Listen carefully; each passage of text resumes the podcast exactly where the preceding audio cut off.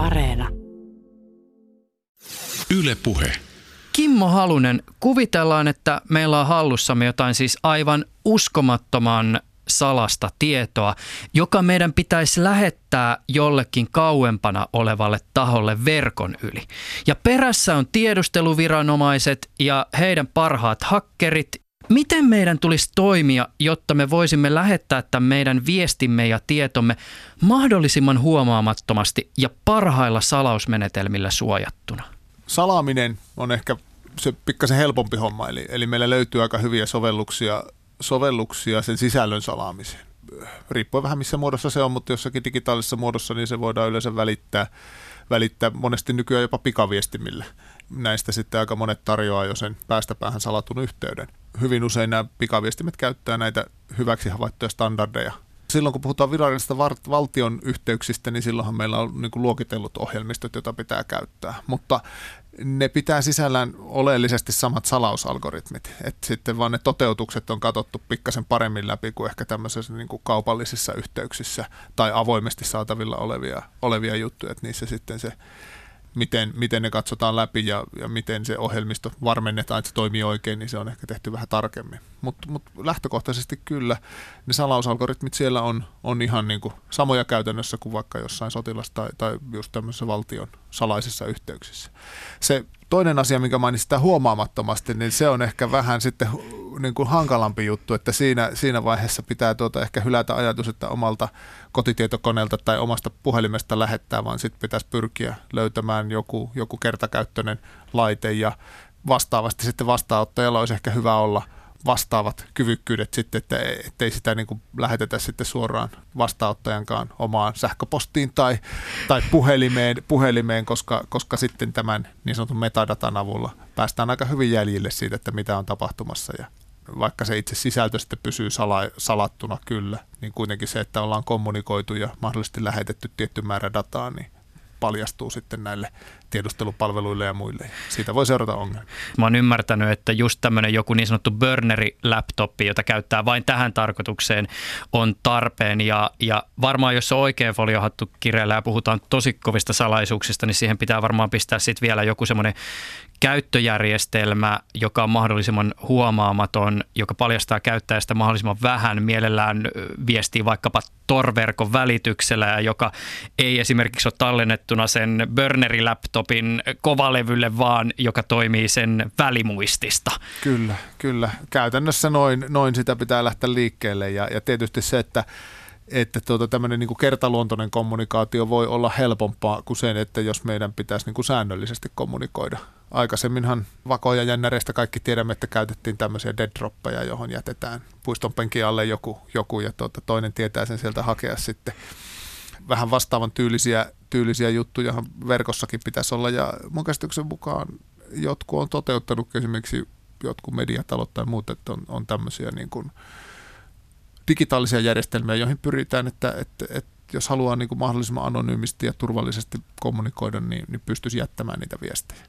Tuo verkkomaailma on muuttunut tietyssä mielessä parempaan suuntaan, että, että nykyään aika paljon liikennettä liikkuu salattuna. Että se, ei, se ei ole niin mitenkään poikkeuksellista, että, että viestintä on salattua, vaan se alkaa enemmän, enemmän olla jopa sääntö. Mm. Näiden sanotaan viimeisten viiden, seitsemän vuoden aikana niin on niin mennyt siihen suuntaan, että, että verkkoliikenne halutaan salata, salata, koska sitä vaan on niin helppoa, ei pelkästään tiedustelupalveluiden, vaan oikeastaan niin kuin kenen tahansa sitten sieltä välistä päästä katsomaan ja pahimmassa tapauksessa jopa muokkaamaan. Niin, niin ollaan menty hyvin siihen suuntaan, että, että pyritään salaamaan ja varmentamaankin vielä se viestintä verkossa. Mikä muuten on yleisesti käytössä olevista viestintämenetelmistä kaikkein heikoiten salattu? No kyllä varmaan lähtökohtaisesti se on toi sähköposti siis siinä mielessä, että siinähän ei, ei päästä päähän salausta oikeastaan perusasetuksena saada, saada kauhean hyvin toteutettua. Siinä pitäisi jollain tasolla nähdä vaivaa.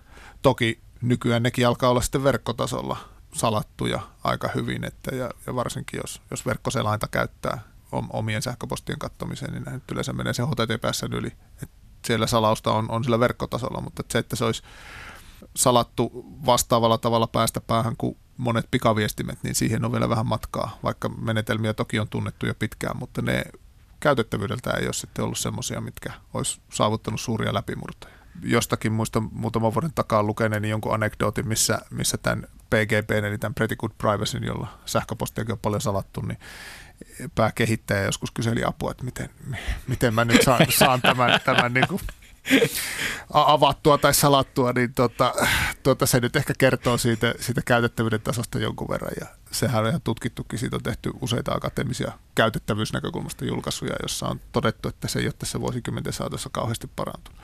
Nykyään jonkun verran löytyy palveluntarjoajia, jotka, jotka pystyy saa semmoisen vaikka omaan Outlookin pluginin, jossa voi salata sen, mutta se sitten vastaanottavassa päässä monesti vaatii muutakin kuin vain sen sähköpostin avaamisen. Et se, ei, se ei riitä, että sä avaat sen sähköpostin, vaan siellä on ehkä joku linkki, jonka takaa sitten pystyy sen hakemaan sen viestin.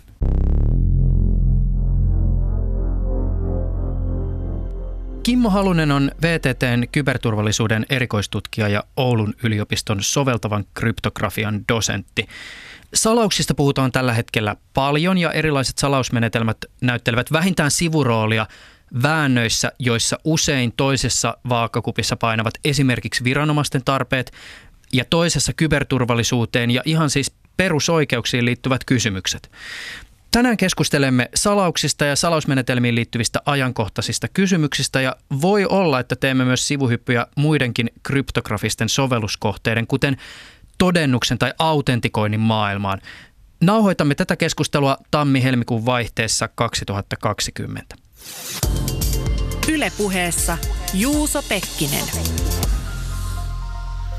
Salaukset tuottaa päänvaivaa viranomaisille ympäri maailman. Ja mä en puhu nyt vaan siis auktoritääristen valtioiden vakoilukoneistoista, vaan siis vaikka ihan sellaisista poliiseista, jotka ei pääse tutkimaan joukkoampujien matkapuhelimia tai viranomaisista, jotka ei voi lukea päästä päähän salatuissa pikaviestimissä lähetettyjä viestejä, joissa sovitaan huumekaupoista.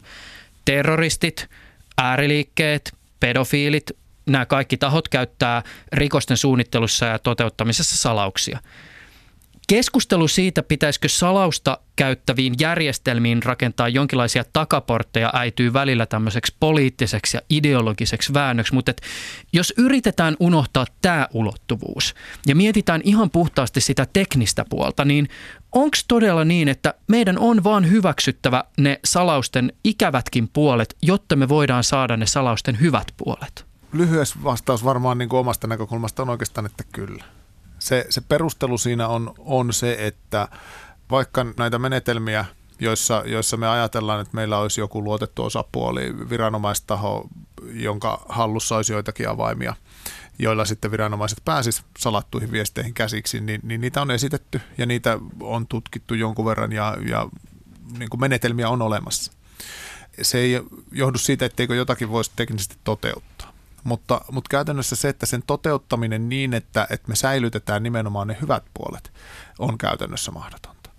Tällä hetkellä se kysymys ei, ei ole oikeastaan sitä, että voidaanko tehdä semmoinen, jossa näiden pahojen tahojen liikenteeseen päästään käsiksi ja sitten suojataan kaikki muu, vaan oikeastaan vaan kysymys on siitä, että tehdäänkö me hyvää salausta vai tehdäänkö me huonoa salausta ja se on sitten kaikille.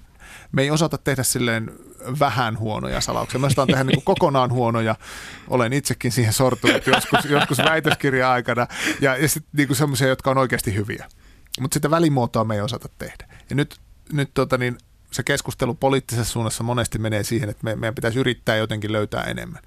Ö, mun mielestä meidän pitää enemmänkin keskittyä siihen, että me saadaan pidettyä ne meidän salausmenetelmät hyvinä. Ne on kuitenkin se tavallaan, joka just tämän luottamuksenkin rakentaa tähän meidän digitaaliseen yhteiskuntaan, että koska ne salausmenetelmät toimii oikein, niin me voidaan aika hyvin luottaa, että, että sitten meillä on tietynlainen ymmärrys siitä, että kenellä sinne on pääsy, koska me tiedetään vaikkapa ne poliittiset päätökset, että, että mitkä ohjailee sitä. Mutta jos sinne lähdetään tietoisesti rakentaa takaportteja tai muita heikkouksia, niin sitten tavallaan tämmöinen läpinäkyvyys menetetään, menetetään oikeastaan välittömästi. Sitten me vaan tiedetään, että joku voi sinne päästä joillakin omilla avaimillaan, mikä on, on mun näkökulmasta tosi ongelmallista ja se on teknisesti niin kuin hyvin vaikea ongelma. Kun me nauhoitamme tätä keskustelua, on kulunut suurin piirtein viikko Reutersin uutisesta, jonka mukaan teknologiayhtiö Apple luopui FBIn kanssa keskusteltuaan suunnitelmista salata päästä päähän tekniikalla iPhone-puhelinten pilveen tallennetut varmuuskopiot. Tähän pitää tietysti uutisena suhtautua hieman varovasti, koska osapuolet eivät tätä asiaa kovin paljon kommentoineet, eikä ole siis tietoa siitä, että kuinka vakavissaan esimerkiksi Apple tässä suunnitelmassaan oli. Mutta ihan yleisesti, mitä ajatuksia tämä sussa herättää? Sala, salaukset on hyviä, salaukset on vahvoja ja niitä on nyt otettu paljon käyttöön, mutta niin kuin viranomaisilla on aika hyvä pääsy monissa tilanteissa ja varmaan erityisesti tietysti tuolla Yhdysvaltain puolella, koska aika moni tämmöinen iso teknologia-alusta, jossa meidän niin kuin tietoja liikkuu, niin sijaitsee siellä. Niin heillä on aika hyvä pääsy sinne ja, ja nimenomaan tämmöisten erilaisten varmuuskopioiden ja muiden kautta. Ja, ja tavallaan nyt kun tämmöinen suunnitelma sitten on ollut, niin ehkä heillä on ollut sitten nimenomaan huoli, että, että he edelleen tavallaan menettävät sitä kyvykkyyttä tutkia, tutkia mahdollisia rikoksia ja asioita. Ja se, että, että sitten tota Apple on mahdollisesti jättänyt tämmöisen tekemättä, niin kyllä mä pidän sitä vähän ikävänä juttuna, että musta mä uskon siihen, että, että niin kuin se semmoinen parempi turvallisuus auttaa siihen. Ja, ja nämä on sitten semmoisia juttuja, mitä tuossa äskenkin mainittiin, että mitkä pitää jollakin lailla tasapainottaa se viranomaisten tarpeet ja käyttäjien turvallisuus. Mutta kun tässäkin on se, että saattaa sinne niitä pyyntöjä ehkä tulla muiltakin tahoilta kuin vaan FBIltä ja tietenkin se voi olla sitten vähän, että, että miten sitten Apple niihin reagoi, että, että jos joku suomalainen poliisi tai, tai sitten kiinalainen poliisi tai joku muu pyytää sinne pääsyä. Ja joissakin maissahan on sitten, sitten tuota vaadittu, jos se nyt väärin muista, niin ainakin Venäjällä on, on, on tämmöistä, että, että niin kuin näitä tietoja pitää nimenomaan säilyttää Venäjällä, venäläisillä palvelimilla ynnä muuta, että, että sitten tavallaan haluttaessa maan viranomaisilla olisi pääsy pääsy tämmöiseen dataan. Tähän pilvipalvelupuoleen liittyen on vielä jollakin tavalla tärkeää artikuloida siis se, että, että kyllähän esimerkiksi, jos nyt puhutaan vaikka Applesta, niin he kertoo heidän omissa teknisissä tiedoissaan, että ne tiedot, joita he säilyttää palvelimilla, jotka usein on jotain muuta kuin Applen palvelimia, siis mm. esimerkiksi Amazonin tai mm, Googlen palvelimia, kyllä. niin ne tiedot itsessään, nehän on salattuja. Kyllä mutta Applella on niihin käyttäjän tietoihin se niin sanottu salausavain. Kyllä. Ja erityisesti pilvipalveluympäristöissä lienee just olennaista ymmärtää se, että tietyllä tavalla sitä turvallisuutta ja sen ehdottomuutta määrittää just se, että kuka niitä salausavaimia hallinnoi. Kyllä, se avain on kuitenkin sitten se, millä pääsee käsiksi niihin tietoihin. Aikanaan kun itse aloin tätä alaa opiskelemaan, niin, niin tuota, yhdessä talvikoulussa, jossa oli sitten alan professorita luennoimassa, niin professori Bart Brenel käytti tämmöistä ilmaisua, että itse asiassa niin kryptografian tutkijat hän ei oikeastaan ratkaise ongelmia, että me vaan niin kuin siirretään niitä. et, et, tota, jos ajatellaan, ajatellaan perinteistä tämmöistä symmetristä salausta, jossa, jossa molemmilla osapuolilla on sama, samanlainen avain, jolla, jolla sitten sillä samalla avaimella voidaan sekä salata että purkaa viestintää.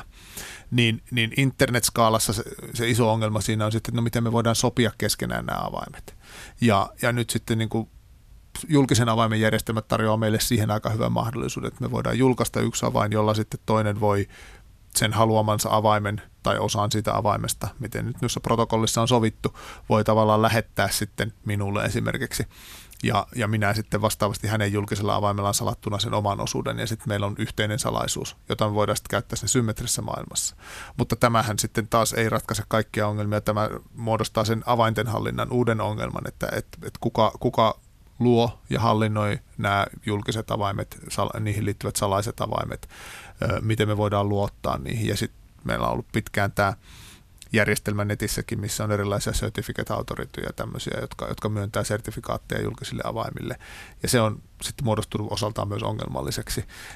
Vaikka kryptografisia ratkaisuja nykyään on monenlaisia, niin ei ne ole täydellisiä, vaan niihin sitten liittyy just aina joku asia siihen ympärille, että miten just esimerkiksi avaimia hallinnoidaan, niin se on tällä hetkellä iso kysymys. Se, mille tuossa alun perin nauroin, kun sanoit tuon mm. kommentin, niin mieleen tuli just tämä, että esimerkiksi näiden teknologiajättien kohdalla välillä tuntuu siltä, että salausta tarjotaan ratkaisuksi sellaisiin ongelmiin, joita ei voi ratkaista. Siis Facebook haluaa esimerkiksi päästä päähän kryptata sen keskustelun, jota jotkut tahot toimivat jollakin tavalla moderoitavan. Siis vaikkapa mm. jos jossain pikaviestiryhmissä levitetään vihapuhetta, niin he voivat todeta, että sori, me ei nähdä mitä siellä tapahtuu, niin me Kyllä. ei pystytä. Tästä tuli jo jonkin verran näitä perusteita. Oliko se siis sillä tavoin, että symmetrinen salaus on semmoinen, missä meillä on ikään kuin kummallakin jonkinlainen yleisavain siihen, että miten se homma avataan? Kyllä, kyllä. Kyllä, eli se symmetrisessä salauksessa on yhteinen avain, joka on sama molemmilla osapuolilla. Ja sitten sillä samalla avaimella toinen osapuoli salaa, ja kun toinen saa viestin vastaan, niin sillä on samanlainen avain, joka sitten pistetään sinne purkualgoritmiin ja se purkaa sen viestin selkokieliseksi. Vähemmän intuitiivista tietysti, mutta, mutta, mutta oikeastaan julkisen avaimen järjestelmä ei sinänsä ole sen monimutkaisempi kuin se, että, että siinä sitten sen yhden avaimen sijasta meillä on kaksi avainta. Toinen niistä on tarkoitettu julkistettavaksi, eli sen voi huutaa toreilla, turuilla, kertoa kenelle vaan käytännössä, että tämä on Kimmon avain.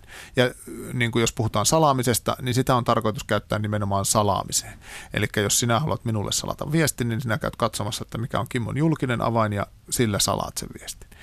Ja sen jälkeen minulla on sitten itsellä jossakin hyvin syvällä sydämessäni tai puhelimeni syöveressä piilossa se yksityinen avain, jolla mä pystyn avaamaan minkä tahansa viestin, joka sillä julkisella avaimella on salattu. Ja se on sitten tietysti semmoinen, mitä pitää pitää salassa ja mitä ei saa muille kertoa. Ja se tavallaan se koko homma juju perustuu siihen, että sillä julkisella avaimella sitten sitä purkualgoritmia ei voi tehdä. Eli että siitä ei ole käytännössä mitään iloa siinä vaiheessa, kun joku haluaisi purkaa sen viestin, vaikka se tuntee sen mun julkisen avaimen, siitä ei ole sille mitään hyötyä. Yksinkertaistettuna sitten, jos puhutaan digitaalisista allekirjoituksista, niin ne voidaan tehdä sitten vähän niin kuin päinvastaisessa järjestyksessä. Eli mä suoritan operaation se ei ole ihan sama kuin se salausoperaatio, mutta vastaava. Sillä mun yksityisellä avaimella, joka niin kuin sanoo, että tämän asiakirjan allekirjoitti Kimmo. Ja sitten kuka tahansa voi napata sen mun julkisen avaimen, laittaa sen siihen varmennusalgoritmiin ja todeta, että kyllä, tämän allekirjoitti Kimmo. Että nyt se on minulle velkaa kymppitonnin tai jotain. en mä ehkä semmoista allekirjoittaisi, mutta... Tuota. Yle Puhe. Ihan tämmöinen siis perusjuttu salausavain, siis se asia, jolla jokin tieto salataan, niin sehän ei ole siis välttämättä se salasana, jota ihminen käyttää. Siis että kun mä kirjaudun palveluun sillä salasana 123, mm. niin se ei ole välttämättä se joukko niitä kirjaimia ja numeroita, joilla sitten se algoritmi pyöräyttää sen jonkun selkokielisen datan epämääräiseksi sotkuksi. Ei, ja onneksi näin ei olekaan. Muuten tuolla olisi aika paljon samalla avaimella salattua dataa, olisi vähän liian helppo päästä käsiksi salausavaimien generointiin on aika monia tapoja. Salasanoistakin saadaan salausavaimia, mutta niitä harvoin käytetään suoraan just sen takia, että kun me valitaan niin käsittämättömän huonoja salasanoja, salasanoja että, että sinne pitää tavallaan sitten lisätä satunnaisuutta, että me saadaan hyviä avaimia. Mutta että, että sitten monestihan se ohjelmallisesti tai laitteistossa generoidaan niitä avaimia, avaimia sitä salausta varten. Ja niihin ei sitten välttämättä liity mitään tämmöistä ihmis, ihmisinputtia, salasanaa tai muutakaan. Koska usein salausavaimessa on tämä jonkinlainen satunnaisuuselementti, niin sehän tulee sieltä, että siis tyypillisesti vaikka jossain käyttöjärjestelmässä on tämmöinen satunnaisgeneraattori, joka sitten, jota sitten voidaan käyttää sen salausavaimen luomisessa. Mutta käsittääkseni just nimenomaan tämmöisen niin kuin aidon satunnaisuuden generointi tietokoneella ei ole mitenkään erityisen helppoa. Ja jos tehdään puhtaasti laskennallista satunnaisuutta, niin siitä käytetään nimitystä pseudosatunnaisuus. Kyllä, kyllä. Eli, eli tota, kun meidän tietokoneet on mitä ne on, niin ne ei niin kuin tietokone itsessään, koska se on tämmöinen deterministinen prosessi, niin se ei oikeastaan niin kuin satunnaisuutta sinänsä voi tuottaa. Joten se pseudosatunnaisuuslukugeneraattori on sitten oikeastaan kryptografinen prosessi, joka tuottaa riittävän satunnaista materiaalia sitten yleensä niin kuin ohjelmien käyttöön. Mikä ohjelma nyt tarvii sitten, sitten on se sitten salausavaimia tai johonkin peliin satunnaisuutta tai muuta, niin sitä voi sieltä saada, saada sitten käyttöön. Mutta sit... jos me tunnetaan se, miten se satunnaisuuden tuottaa, niin silloin me pystytään tavallaan niin kuin siis... Siihenkin yleensä liittyy, liittyy tämmöinen niin kuin avain, eli tämmöinen äh, sanotaan siemenarvo, jolla, jolla niin kuin alustetaan se. Ja jos se siemenarvo tunnetaan, niin silloin yleensä pystytään katsomaan sitä eteenpäin ja sekin on oma tieteen ja taiteen lajinsa, että miten, miten niistä niin kuin saadaan hyviä. Hyvänkin salausmenetelmän tämmöisen niin kuin ihan standardoidun salausmenetelmän, joka, joka salausmenetelmänä on hyvä, niin voi pilata sillä, että käyttää sen avaimen generoinnissa huonoa satunnaisuutta. Ja itse asiassa, kun noista takaporteista tuossa aikaisemmin oli puhetta, niin yksi tuommoinen viime aikojen takaporteista oikeastaan liittyi tämmöisen satunnaislukugeneraatioon, eli oli, oli olemassa y- yksi satunnaislukuja generoiva algoritmi, josta sitten vahvoja epäilyksiä on, on että, että siellä ilmeisesti NSAn toimesta on ollut, ollut jonkunlainen takaportti siihen, että, että se ei tuotakaan tietyillä niillä lähtöarvoilla, mitä siinä on, niin se ei tuotakaan ihan niin paljon satunnaisuutta kuin voisi ajatella. Jonka tietysti sitten voi ajatella, että jos sitä nyt sattuu käyttämään vaikka omien salausavainten generointiin, niin sitten ne ei olekaan niin hyviä kuin niiden pitäisi olla. No miten sitten, jos ajatellaan sitä, että, että mä nyt suunnittelen jotakin Windowsia tai muuta mm. käyttöjärjestelmää, johon mä haluaisin sitten semmoisen satunnaisgeneraattori, joka loisi aitoa satunnaisuutta, niin miten mä sen sitten teen? Mistä mä kaivan ne syötteet, jotta sitä satunnaisuutta, siis oikeita kohinaa saisi jollakin tavalla aikaiseksi? No sitähän perinteisesti on yritetty saada niin kuin, niin kuin erilaista laitteista ja, ja järjestelmäprosesseista, joita ajatellaan, että, että on, on riittävän satunnaisia, vaikka just äh, aikaisemmin oli nämä hiiren liikkeet ja näppäimistön näpyttelyt ja muut. Siinä nyt nykyään voi olla monenlaista asiaa, että se, sinne kerätään sitä tämmöistä satunnaisuutta, jolla pyritään alustamaan niitä pseudosatunnaisuuslukugeneraattoreita aina riittävän tiheän väliajoin, että, että sitä sit saadaan sitä satunnaisuutta riittävästi jaettua eteenpäin. Tässä ollaan mun mielestä hauskalla tavalla ihmisen ja koneen välisen suhteen ytimessä kone toimii deterministisesti just niillä säännöillä, mitä sinne on syötetty sisään. Ja sitten jos halutaan satunnaisuutta, niin sitten otetaan inputtia sieltä ihmiseltä, joka pyörii sen tietokoneen niin, ympärillä. Mutta mut se voi tulla toki niinku muualtakin, että sitä voi, se voi liittyä verkossa tapahtuviin juttuihin tai, tai sitten tavallaan siellä, että kun nykykäyttöjärjestelmät aika monimutkaisia, niin siellä riittäviin prosesseihin. Niin siis mä oon ymmärtänyt, että joku tämmöinen tapa luoda satunnaisuutta on ihan siis semmoinen, että jos esimerkiksi siis ihan sähköisiin signaaleihin tulee mm. jotakin häiriöitä, Kyllä. niin niitä häiriöitä voidaan käyttää sen Kyllä. satunnaisuuden tuottamiseen. Kyllä, koska, koska niin kuin yleensä ajatellaan näin, että tämmöiset sanotaan luonnolliset häiriöt sähkössä tai muualla, niin, niin ne on nimenomaan satunnaisia. Että, että niitä, niitä on hyvin vaikea, vaikea ennustaa.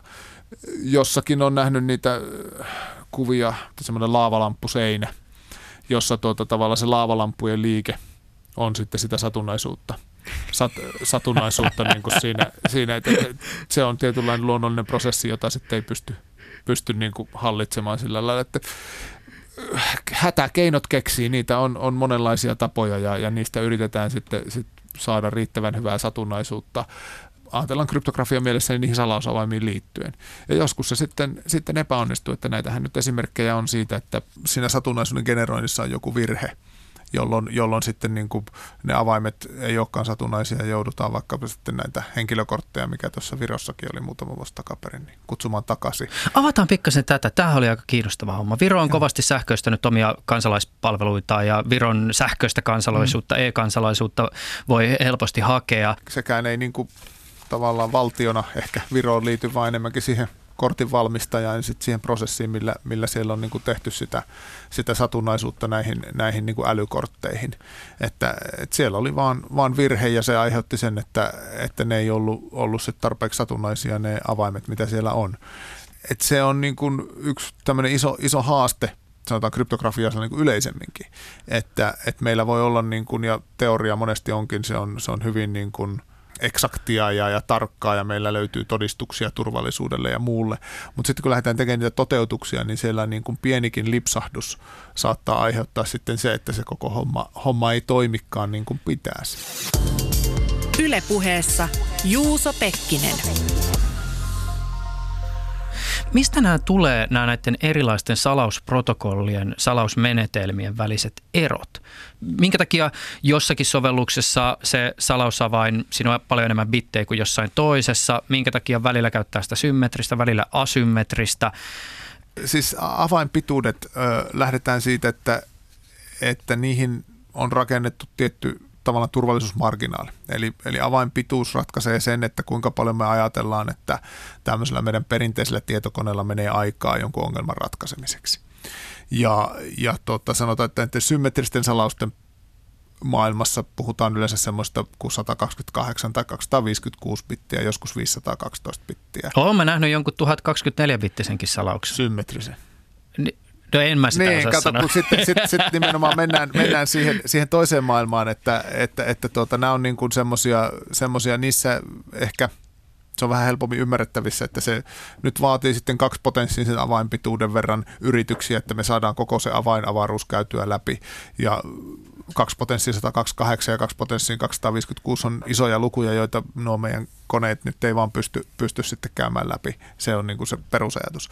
Mutta sitten just, että jos puhutaan 1024, 2048 bittisestä 4096 ja sitten mennään vielä 8000, niin silloin yleensä oikeastaan nimenomaan puhutaan RSAsta tai sitten tota, näistä muista julkisen avaimen järjestelmistä, joissa, joissa se avainpituus on pitempi juuri sen takia, että esimerkiksi tekijöihin jakoon tunnetaan menetelmiä, jotka on itse asiassa aika paljon parempia kuin, kuin tämmöinen puhtaasti eksponentiaalinen mm. juttu, mutta ei vielä kuitenkaan niin hyviä, etteikö me sillä avainpituudella pystyttäisi sitä kompensoimaan. Mutta tietysti se avainpituus tuo sitten omat ongelmansa, se on pitempi avain noin lähtökohtaisesti. Se laskenta yleensä, mitä noissa epäsymmetrisissä tai julkisen avaimen järjestelmissä käytetään, on monimutkaisempaa ja vaatii enemmän niin kuin tehoja ja energiaa, aikaa. Ja, ja siksipä niin kuin, niin kuin aika pitkälle sanotaan, että jos puhutaan puhtaasti salaamisesta ja isojen tietomäärien salaamisesta, niin homma menee yleensä niin, että se avain vaihdetaan julkisen avaimen systeemille. Ja sitten kun meillä on se 128 tai 256-bittinen avain, niin sitten siihen käytetään sitä symmetristä menetelmää, joka on monesti paljon tehokkaampi. Esimerkiksi tähän AS, joka, joka on aika pitkään ollut standardina niin kuin symmetrisenä salauksessa, niin siihen löytyy rautapohjainen kiihdytys monista prosessoreista ja näin, se on sitten tosi nopeata. Sillä pystyy niitä gigatavujen kissavideoita salaamaan tosi nopeasti. Kun taas sitten jos sama yrittäisi tehdä RSAlla tai muulla, niin se olisi aika paljon monimutkaisempaa ja niin kuin vaatisi enemmän aikaa ja energiaa. Mm. Epäsymmetrisissä menetelmissä tai julkisen avaimen menetelmissä on sitten oikeastaan nykyisin nämä sanotaan elliptisen käyrän menetelmät, jotka on sitten kolmas matemaattinen ongelma, johon perustuu, niin niissä päästään sitten vähän lyhempiin avainpituuksiin. Siellä ei enää puhuta välttämättä tuhansista pitistä, vaan siellä saattaa riittää se 512 bittiä. Mutta sekin vaatii sitten vähän monimutkaisempaa laskentaa ja muuta, että silläkään ei mun käsityksen mukaan salata niin kuin sitä itse dataa, vaan ne, niitä käytetään, käytetään niihin avainten vaihtoon. Ja sitten tietysti digitaaliset allekirjoitukset on semmoinen juttu, mitä, mitä me oikeastaan voidaan tehdä vain näillä julkisilla menetelmillä. No ehkä niihin on sanotaan, että pääsääntöisesti tehdään vain julkisia avainmenetelmillä. Mutta siinäkin sitten käytetään yleensä tämmöisiä hash-funktioita siihen, että, että jos meillä on gigatavujen se kissavideo, joka me halutaan digitaalisesti allekirjoittaa, niin me lasketaan sille semmoinen lyhyt tunnistearvo sillä hash-funktiolla. Eli se on joku 256 tai 512 bittiä tavallaan allekirjoitetaan sitten se, koska se on paljon taas tehokkaampaa kuin sen koko kahden gigan tiedoston allekirjoittaminen tai läpikäyminen sinne protokollassa. Liittyykö tähän allekirjoittamiseen siis kysymys nimenomaan sit tiedon eheydestä? Et kun mä oon saanut kaverilta sen jonkun kissavideon ja mä näen siinä ruudulla norjalaisen metsäkissan, mutta mä haluan olla ihan varma siitä, että se mun kaveri on lähettänyt semmoisen video, jossa on norjalainen metsäkissa, eikä vaikkapa Venäjän sininen tai siiyamilainen. Niin tämä hash-funktio on se, joka varmistaa sen, että se tieto on tullut perille sellaisena, kuin lähettäjä on sen tarkoittanut. Käytännössä joo, hash-funktio ja digitaalinen allekirjoitus. Ja, ja viestinnässä sitten voidaan käyttää myös näitä symmetrisiä menetelmiä varmentamaan se eheys. Et se ei enää sitten niin kuin henkilöi sitä välttämättä suoraan siihen sun kaveriin, mutta se kuitenkin se viestin eheyden voi val- varmistaa niin kuin näillä symmetrisilläkin menetelmillä. Mutta käytännössä juuri näin, että, että, tuota, että se, se digitaalinen sisältö ei ole muuttunut matkalla. Ja, ja se on yleensä aika tärkeä osa tätä meidänkin niin kuin nykyistä digitaalista luottamusta, koska, koska tässä on aika paljon välikäsiä siinäkin, kun se video liikkuu kaverilta toiselle tai, tai mikä tahansa muu. Yle puhe. Kimmo Halunen, jos puhutaan puhtaasti teoriatasolla, niin voidaanko lähteä siitä, että yleisesti käytettyjä näitä meidän vahvoja salausmenetelmiä ei ole mahdollista purkaa matemaattisesti? Kyllä. Siis nä, niin kuin näihin nykyisiin standardeihin, esimerkiksi ASIin tai, tai jonosalaista joku chat ja RSAt, ellipset käyrät muut, niin niihin ei tunneta klassisilla tietokoneilla niin kuin, niin kuin menetelmiä, joilla ne, joilla ne murtus kauhean hyvin. Että, että siis niin kuin teoriatasolla me ollaan, ollaan niin kuin hyvällä pohjalla. Kvanttitietokoneet pystyy tulevaisuudessa purkaa tämän päivän salausmenetelmiä. Se on vissiin se perusoletus. Joo, erityisesti noin tuota, julkisen avaimen menetelmät on tässä nyt niin kuin liipasimella, että, että symmetrisissä menetelmissä meillä käytännössä riittää avainpituuden kasvattaminen, että, että voidaan käyttää edelleen näitä nykyisiä standardeja vaikka, vaikka kvanttitietokone jossakin semmoinen hyvä olisi olemassa. Mutta nämä julkisen avaimen menetelmät itse asiassa sitten, ne ei ole enää käyttökelpoisia, ne mitä me käytetään. Ja, ja miksi tämä on niin kuin tämän hetken ongelma on, on tietysti se, että, että maailmalla on aika iso haitari arvioista siitä, että milloin meillä on näitä tämmöisiä käyttökelpoisia kvanttikoneita.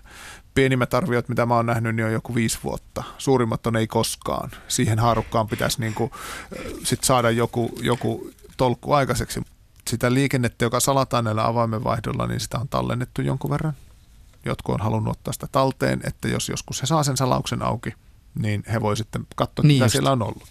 Se tietoliikennepuolella se ei ole ehkä niin iso juttu. Sinne on rakennettu jo varomekanismeja, kun tämä on tunnettu, niin, niin näihin avaimenvaihtoihin ja uusiin TLS, eli tähän niin kuin verkkotason salausprotokollaan tämä 1.3-versio, niin siellä on aika paljon hyviä juttuja tehty.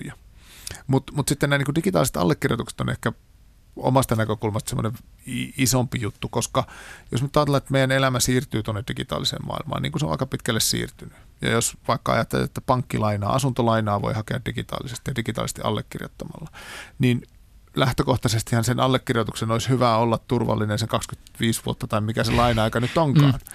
Ja sitten siitä kun ruvetaan puhumaan, että no tuleeko 25 vuoden päästä meille kenties kvanttikone, niin siihen liittyy jo aika paljon epävarmuutta. Ihan tämmöisenä teoreettisena skenaariona.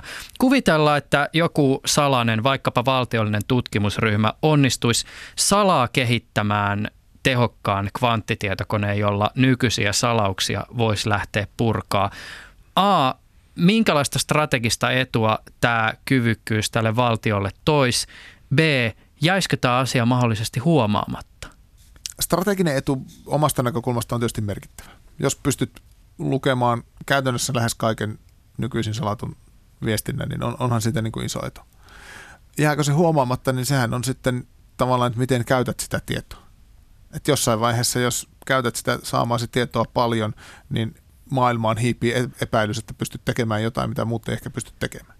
Tämähän on asia, jonka kanssa, kanssa tasapainoillaan varmasti tiedustelupuolella aika paljon, ja muistaakseni tässä Turingin – elämästä kertovassa elokuvassakin, niin se esiintyi siellä loppupuolella, kun he pystyivät sitten sitä saksalaisten salausta purkamaan, niin heillekin kävi selväksi, että, että vaikka he pystyvät niin näitä viestejä lukemaan, niin he ei voi kaikkea käyttää, koska se tavallaan sitten paljastaisi heidän kätensä sinne suuntaan ja, ja tota niin, että sitä voitiin käyttää vain sitten strategisesti merkittävimmissä jutuissa. Että se on tasapainottelua, vaikka se etu voisi olla merkittävä.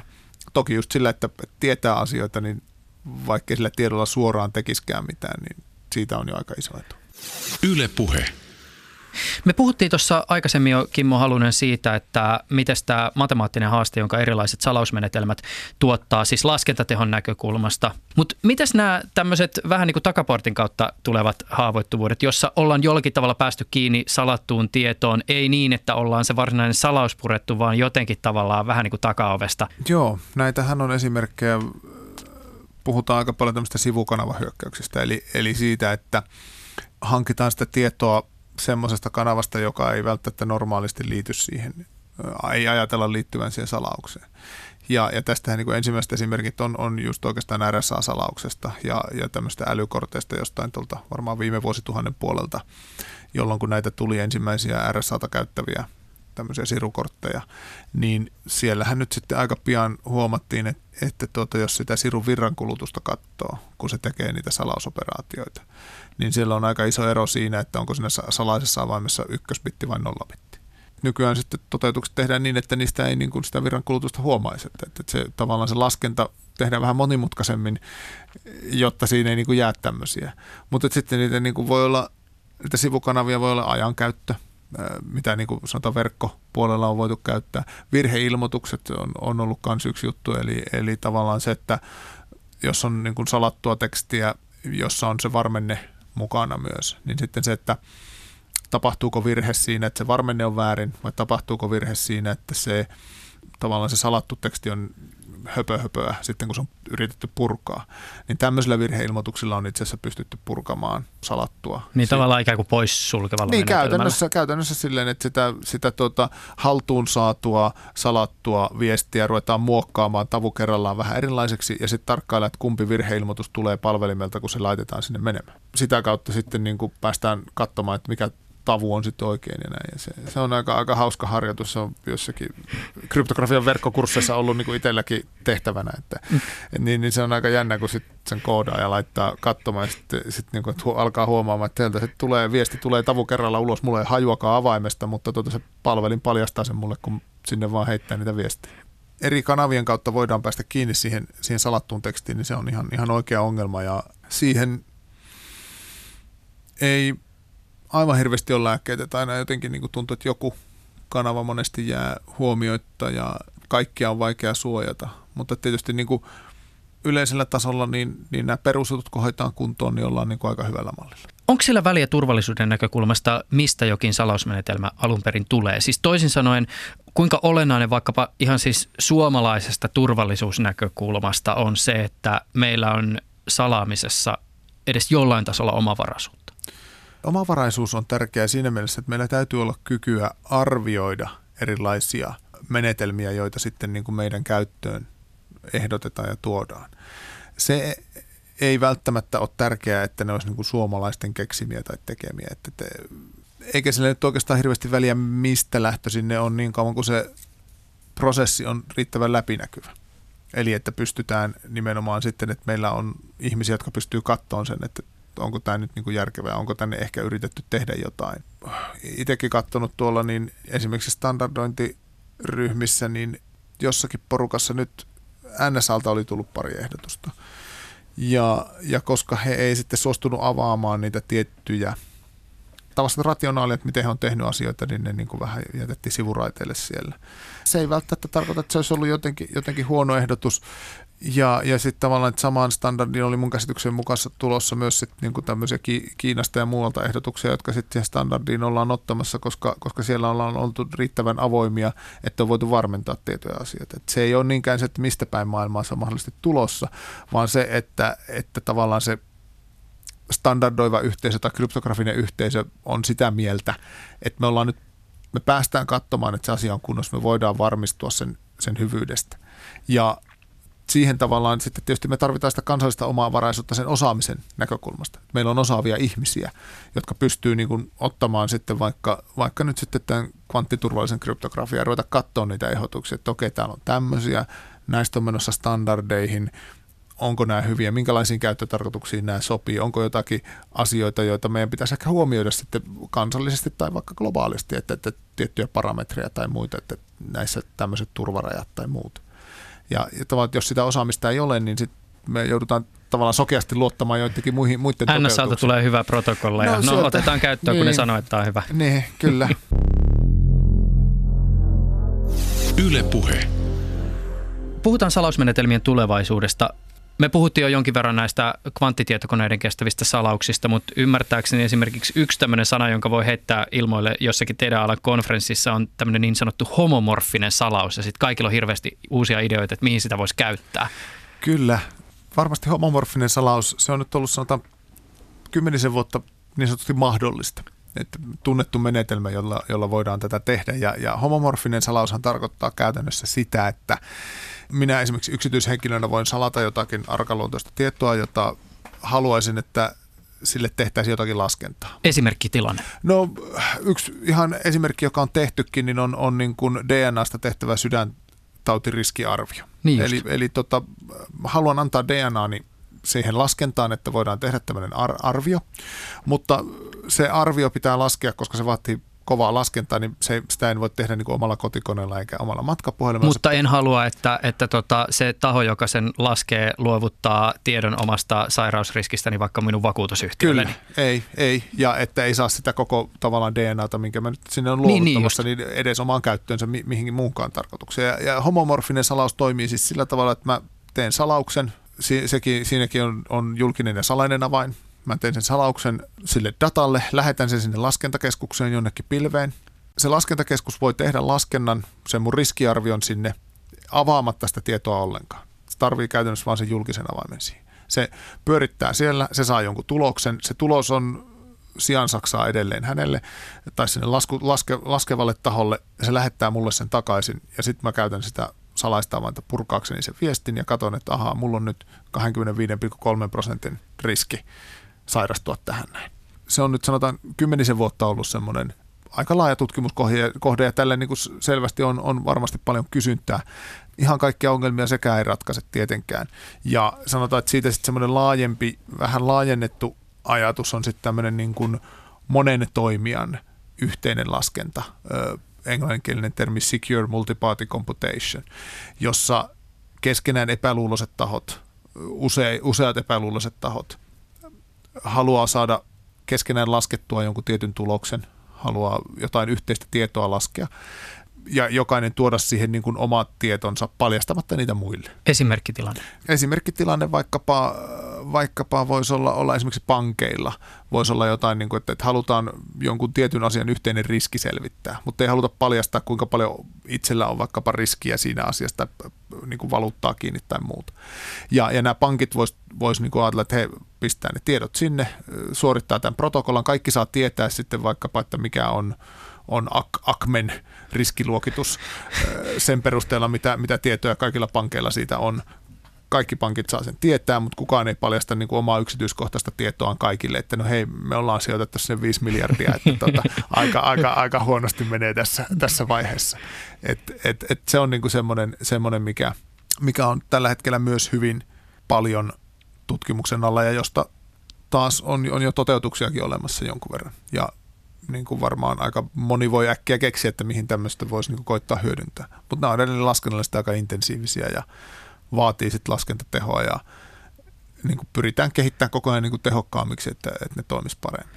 Mä en vielä ihan keksi, että, että mitä täällä voisi laskea, mutta mulle tuli mieleen joku tämmöinen, että kun Tinder tulevaisuudessa kehittää jotain aivan superhyviä uusia algoritmeja, niin tämä voisi soveltua siihen jotenkin sillä tavoin, että, että käyttäjät voisi jollakin tavalla jakaa tietoa siitä, että kenenkaan ne on jo käynyt treffeillä ja mi- miten treffeillä on mennyt, ja sitten näiden tietojen pohjalta voisi jotenkin laskea jotain tulevaisuuden yhteensopivuuksia, mutta niin, että käyttäjille ei paljastuisi, että kuka on ollut kenenkinkaan Kyllä, kyllä. Ja no mitä, joo, ne, mitä, ne, on, mitä ne on ollut siitä mieltä. Niin, niin just näin. Siis käy, käytännössä aika hyvin olet jyvällä siitä, että mitä, mitä voisi niin lähteä laskemaan. Ja sitten vielä kolmannen aihe on nostan esille on tämmöinen funktionaalinen salaus, jossa, jossa sitten se on vähän niin kuin homomorfisen salauksen kolikon toinen puoli, eli siinä halutaan antaa se tulos ehkä jonkun kolmannen osapuolen laskettavaksi. Vaikkapa voisi ajatella jotakin terveystietoja, että, että halutaan vaikka kansanterveydellisesti laskea joku riski – riski johonkin, johonkin ja, ja jokainen kansalainen voisi sitten niin kuin funktionaalisesti salata ne tiedot, mitä, mitä haluaa sinne luovuttaa, mitä sinne tarvii luovuttaa ja sitten viranomainen tai muu voisi laskea sen riskin. He saa sen oman tuloksen, mutta he ei niin kuin näitä yksittäisiä tietoja sitten saa, pääsisi kuitenkaan katsomaan. Ja he pystyisivät laskemaan vain ja ainoastaan sen sovitun funktion, sen sovittuun tarkoitukseen käyttämään. Sitten.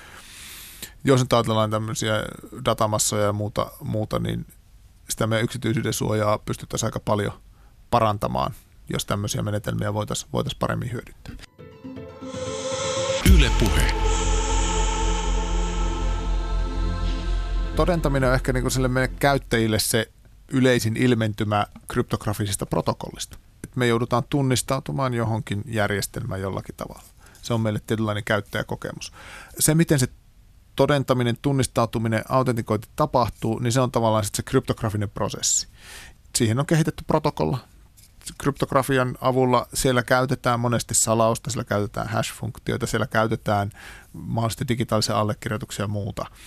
Se voi olla hyvinkin monimutkaista, mutta siellä on niin kuin tietyt peruspalikat sieltä meidän kryptografian työkalulaatikosta, ja, ja tuota, niin, niin ne toimii sitten sillä tavoin, että me voidaan turvallisesti todentautua johonkin palveluun niin kuin tuossa jo aikaisemminkin sanoin, niin harvemmin välttämättä sillä, mitä me siinä autentikointitapahtumassa tehdään, niin ei, ei se salausa vain synny sitä salasanasta, eikä vaikkapa jos se biometriikka on, niin harvoin, harvoin sitä biometriikastakaan. Ne on kyllä mahdollisia ja, ja niitä kyllä käytetään monissa yhteyksissä, mutta sitten se salaaminen, se prosessi sillä taustalla, niin saattaa olla hyvin monimutkainen ja, ja se niin kuin yleensä hoituu koneiden välillä.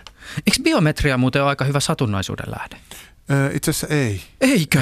Eikö meillä ole kaikilla erilaiset sormenjäljet, suurin piirtein on, aika erilaiset on, naamat? Siis biometriikan ongelma itse, on, on, on itse asiassa se, että kun kryptografiassa lähdetään rakentamaan sitä protokollaa, niin se ensimmäinen ajatus on, että me saadaan jostain satunnaisuutta tasaisesti jakautunutta satunnaisuutta. Joo.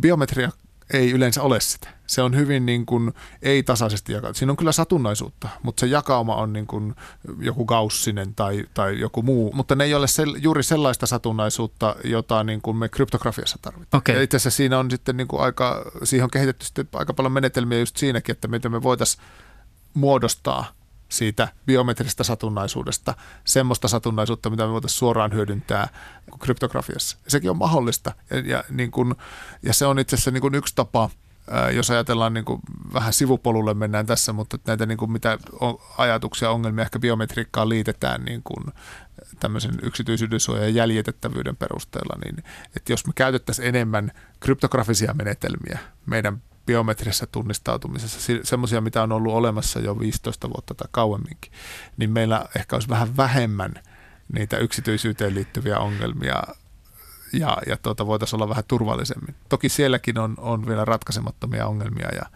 toivon mukaan niitäkin päästään vähän tässä jonkun ajan päästä tutkimaan, koska itse just esimerkiksi biometriikat kiinnostaa paljon ja just kasvojen tunnistus, joka nyt on paljon, paljon esillä hyvässä ja pahassa, niin tota, halusin päästä kokeilemaan, että mitä me voitaisiin siellä tehdä paljon paremmin. Koska kuitenkin jostain löytyy joku biometrian nörtti, joka tätä keskustelua kuuntelee, niin täytyy toki se myös todeta, että mehän itse asiassa puhuttiin tuossa just aikaisemmin biometriasta satunnaisuuden lähteenä. Siis kaikki nämä vanhat tavat tuottaa mm. aitoa satunnaisuutta mm. vaikkapa sillä hiireliikkeellä, niin sehän lasketaan periaatteessa biometrian kuuluvaksi se vaikka, että miten ihminen käyttäytyy tai kyllä, miten hän toimii. Kyllä, joo, joo, mutta tavallaan se, että, että sitä, sieltä voi olla vaikeaa saada sitä riittävän paljon. Niin, niin just. Ja, ja tota, yksi, yksi, yksi oman, oman tutkimusuran surullisia juttujakin liittyy siihen, että, että yhdessä tutkimusprojektissa pyrittiin tekemään tuota tämmöinen kasvointunnistusmenetelmä, joka, joka olisi tehnyt niin kuin periaatteessa tämmöisen salauksen siihen biometriaan, että, että tota se, siellä tietokannassa olevat vertailuarvot, johon meidän mittaustuloksia verrataan, niin ne olisi ollut, ollut niin käytännössä satunnaisia. Että, että jos meillä on kaksi eri tietokantaa, niin ne ei olisi ollut mitenkään vertailukelpoisia, vaikka olisi samalla kasvojen tunnistusmenetelmää otettu. Mutta sitten kävi ilmi, että, että tuota, niillä tavalla ajatuksilla, mitä me oltiin tekemässä ja niillä tuloksilla, niin me oltaisiin saatu yksi pitti satunnaisuutta siitä kasvosta ulos siihen, siihen kun meidän turvallisuustavoite oli se 256 bittiä. Niin tota, tuota, tuota, kun sitä oli ensin kuukauden tahkonut siinä yrittänyt löytää sitä ratkaisua, ja sitten kun se valkeni ja sen kävi kertomassa porukalle viikkopalaverissa, niin ei, siellä ei, ei hetkeen naurettu, mutta sitten me tehtiin vähän jotain muuta, mutta tota, siellä niin kun sitten tulee tämmöisiä, voi tulla monesti tämmöisiä ongelmia vastaan. Menetelmät on nyt parantunut, tästäkin on jo varmaan kahdeksan vuotta aikaa, kun tota on tehty, ja mä niin itse uskon, että me voitaisiin tehdä paljon enemmän biometrikoiden kanssa kryptografialla. Seuraavaksi keskustelemme VTTn kyberturvallisuuden erikoistutkijana ja Oulun yliopiston soveltavan kryptografian dosenttina toimivan Kimmo Halusen kanssa hänen viimeaikaisista tutkimuksistaan.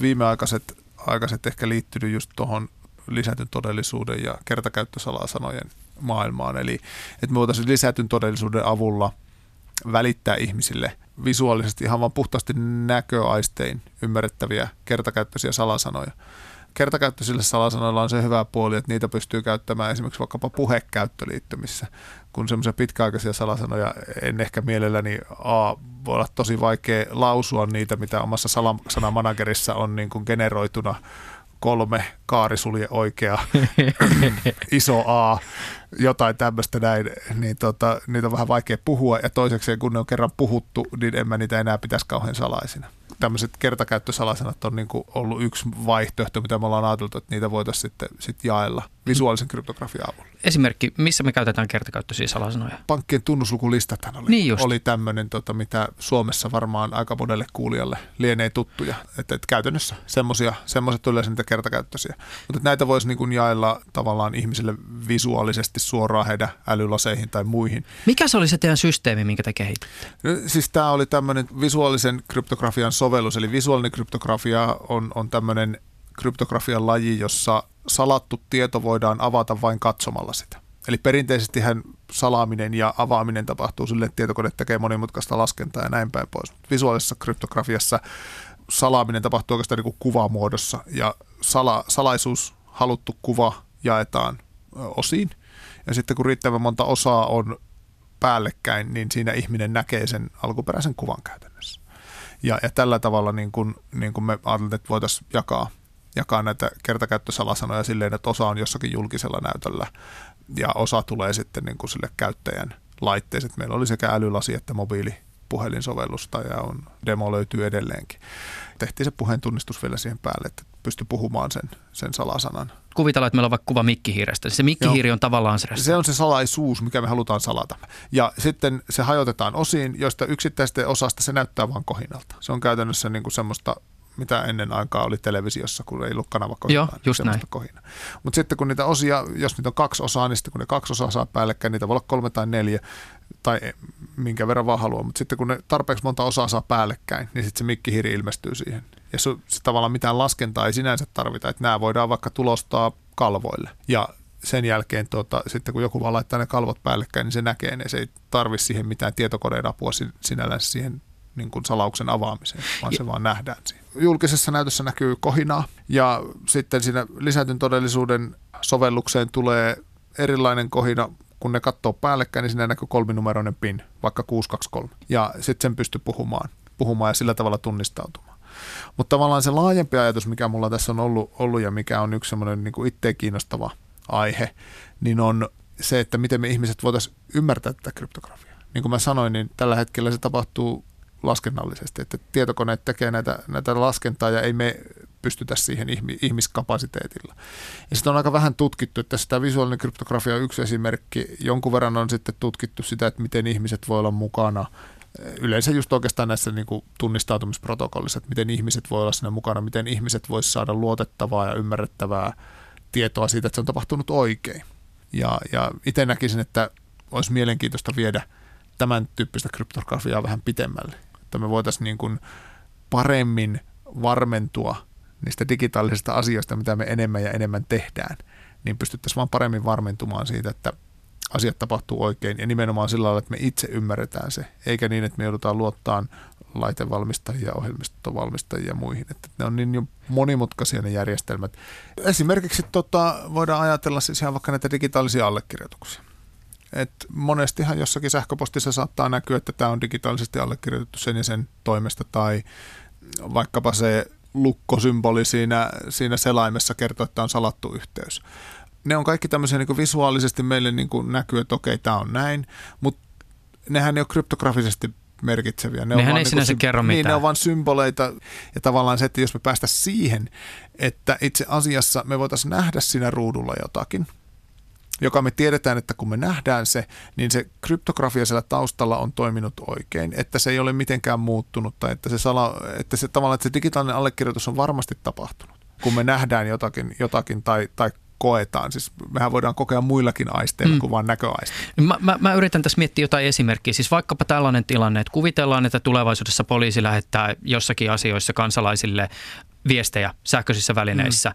Ja jotta me voidaan varmistua siitä, että tässä ei ole huijari, joka yrittää viedä mummolta rahat, mm. niin siinä viestissä on mukana jokin sellainen visuaalinen elementti, mm. jota me sitten katsotaan vaikka jonkun meidän älylaitteen lisätyn todellisuuden sovelluksen läpi, joka lisää siihen semmoisen oman elementin. Ja sitten kun se näyttää vaikka sieltä poliisin logo mikkihiireltä, niin sitten mm. me tiedetään, että se on oikeasti poliisilta se viesti. Esimerkiksi näin. Ja, ja mahdollisimman paljon, siis itse niin halusin viedä vielä pitemmälle, että me ei välttämättä tarvittaisi niitä lisätyn todellisuuden juttuja vaan, että se asia voisi vaan tapahtua niin, että, että me voitaisiin nähdä, nähdä ja kokea sitä. Mutta että tämmöistä on tutkittu hyvin vähän ja en tiedä, onko se edes mahdollista, mutta tota, pitää sitä joskus unelmoida vähän isommasta. Kimmo Halunen, Tuleeko sulle mieleen vielä jotakin tällaisia salauksiin tai salausmenetelmiin liittyviä ajankohtaisia asioita, joita me ei ole ehkä tässä vielä mainittu, siis joko tekniseltä puolelta tai ootko esimerkiksi miettinyt sellaisia tulevaisuuden, siis lähitulevaisuuden poliittisia vääntöjä, joita salauksiin liittyen ehkä tullaan vielä käymään? Ehkä just se, että se kryptografia kaikkinensa, ja se liittyy myös tuohon poliittiseen puoleen kyllä kanssa, on se niin kuin luottamuksen perustus, jonka päälle me niin kuin digitaalista luottamusta yhteiskunnassa voidaan rakentaa. Ja että tavallaan että sitä perustusta ei kannata lähteä murentamaan. Se on ehkä se viesti sinne poliittisille päättäjille. Ja kyllä mä näen niin kuin sitä, sitä, että, tämä on kuitenkin vähän sellainen toistuva teema, että se aika ajoin nousee esille, että, että onko meillä niin kuin liian vahvat salaukset tai käytetäänkö salauksia sillä tavalla, että se haittaa niin yhteiskunnan toimintaa.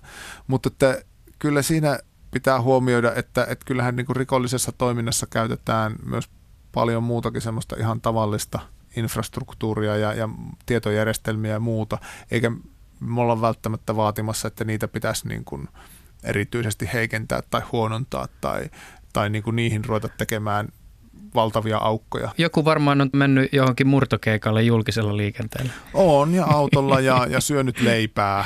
niin, että, että, tota, niin, niin, mä itse näen, että se, se kryptografia on kuitenkin, niin kuin monesti sanonut, että se on semmoinen välttämätön ehto meidän niin kuin kyberturvallisuudelle. Et jos meillä ei ole niin kuin kryptografista teoriaa ja sitä kryptografista menetelmää luoda jotakin luottamusta ja turvallisuutta, niin sitä on hyvin hankala silloin tehdä ollenkaan se ei ole riittävä ehto siinä mielessä, että vaikka meillä se on, ja niin kuin tuossa on tullut todettua, niin vaikka meillä sitä teoriaa on ja näin, niin se voidaan aina toteuttaa huonosti, tai se voidaan vesittää myös niillä poliittisilla päätöksillä, tai, tai sillä, että yhteiskunta ei vaan halua niin kuin jotakin ottaa käyttöön. Mutta että ilman sitä kryptografista perustaa, niin me ei pystytä hyvää tietoturvaa, kyberturvallisuutta rakentaa meidän tulevaisuuden niin kuin yhteiskuntaa. Ja siksi siitä on hyvä pitää niin kuin huolta sekä niistä teknisistä asioista, että meillä on sitä ymmärrystä Suomessa ja, ja muutenkin maailmalla, että miten ne asiat toimii, miten ne pitää tehdä hyvin. Ja, ja sitten tavallaan siitä poliittisesta näkökulmasta, että ei lähdetä niin kuin sinne tekemään muutoksia, jotka sitten vaarantaa sen koko perustuksen tavallaan vain sen takia, että meillä on, on olemassa jonkinlainen osa yhteiskuntaa, joka sitä sitten mahdollisesti käyttää omiin vähän ikäviin tai paljonkin ikäviin tarkoitusperiin. Kimmo Halunen, kiitos sulle keskustelusta. Kiitos. Ylepuheessa Juuso Pekkinen.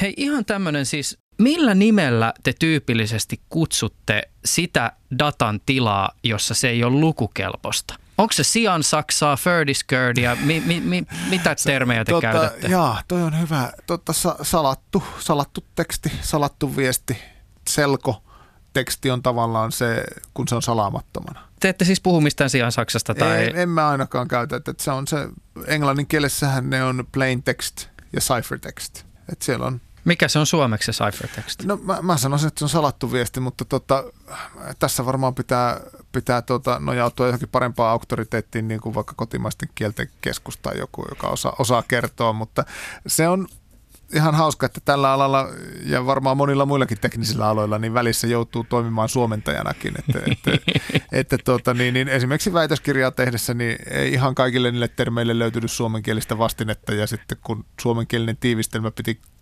kirjoittaa, niin joutuu vähän keksimään sanoja ja kirjastossakin käymään, että olisiko tämä nyt tässä niin kuin sinne päinkään. Mulla pikkasen särähti silmään, sä puhuit siinä hash-funktioista ja mm. ymmärtääkseni hash-sanalle on olemassa myös suomenkielinen sana tiiviste. Miksi et sä Joo. käyttänyt tiivistefunktioita? Sitä, sitä ei ehkä silloin niin paljon käytetty. Siis se oikeasti okay. silloin se ei ehkä niin ollut ja se lähdemateriaali on englanniksi ja siellä puhutaan hash-funktioista, niin tiivistefunktioista on. Sulla ei varmaan ole käyttöjärjestelmät suomen kielelle asetettuna. Ee, jotku on, jotku ei. Että vähän riippuu, riip, miten niin kuin haluat. Kyllä mä itse asiassa pidän oikeastaan aika tärkeänä sitä, että pystytään puhumaan asioista myös suomen kielellä. Niin ja toisaalta onhan myös populaarikulttuurissa ollut näitä jotakin esimerkkejä siitä, kuinka jo pelkästään joku erityinen kieli voi toimia salausmenetelmänä. Joku Navaho, tä, joo, Navaho just kieli, kieltä vissiin käytettiin. No Suomihan on myös varmaan aika tämmöinen hyvä. Kyllä mä joskus, joskus aina kollegoille välissä naurakkelen että tämä, tämä viesti on kryptattu suomeksi. että tuota, niin, niin kyllähän se jollakin lailla toimii. Mutta. Yle Puhe.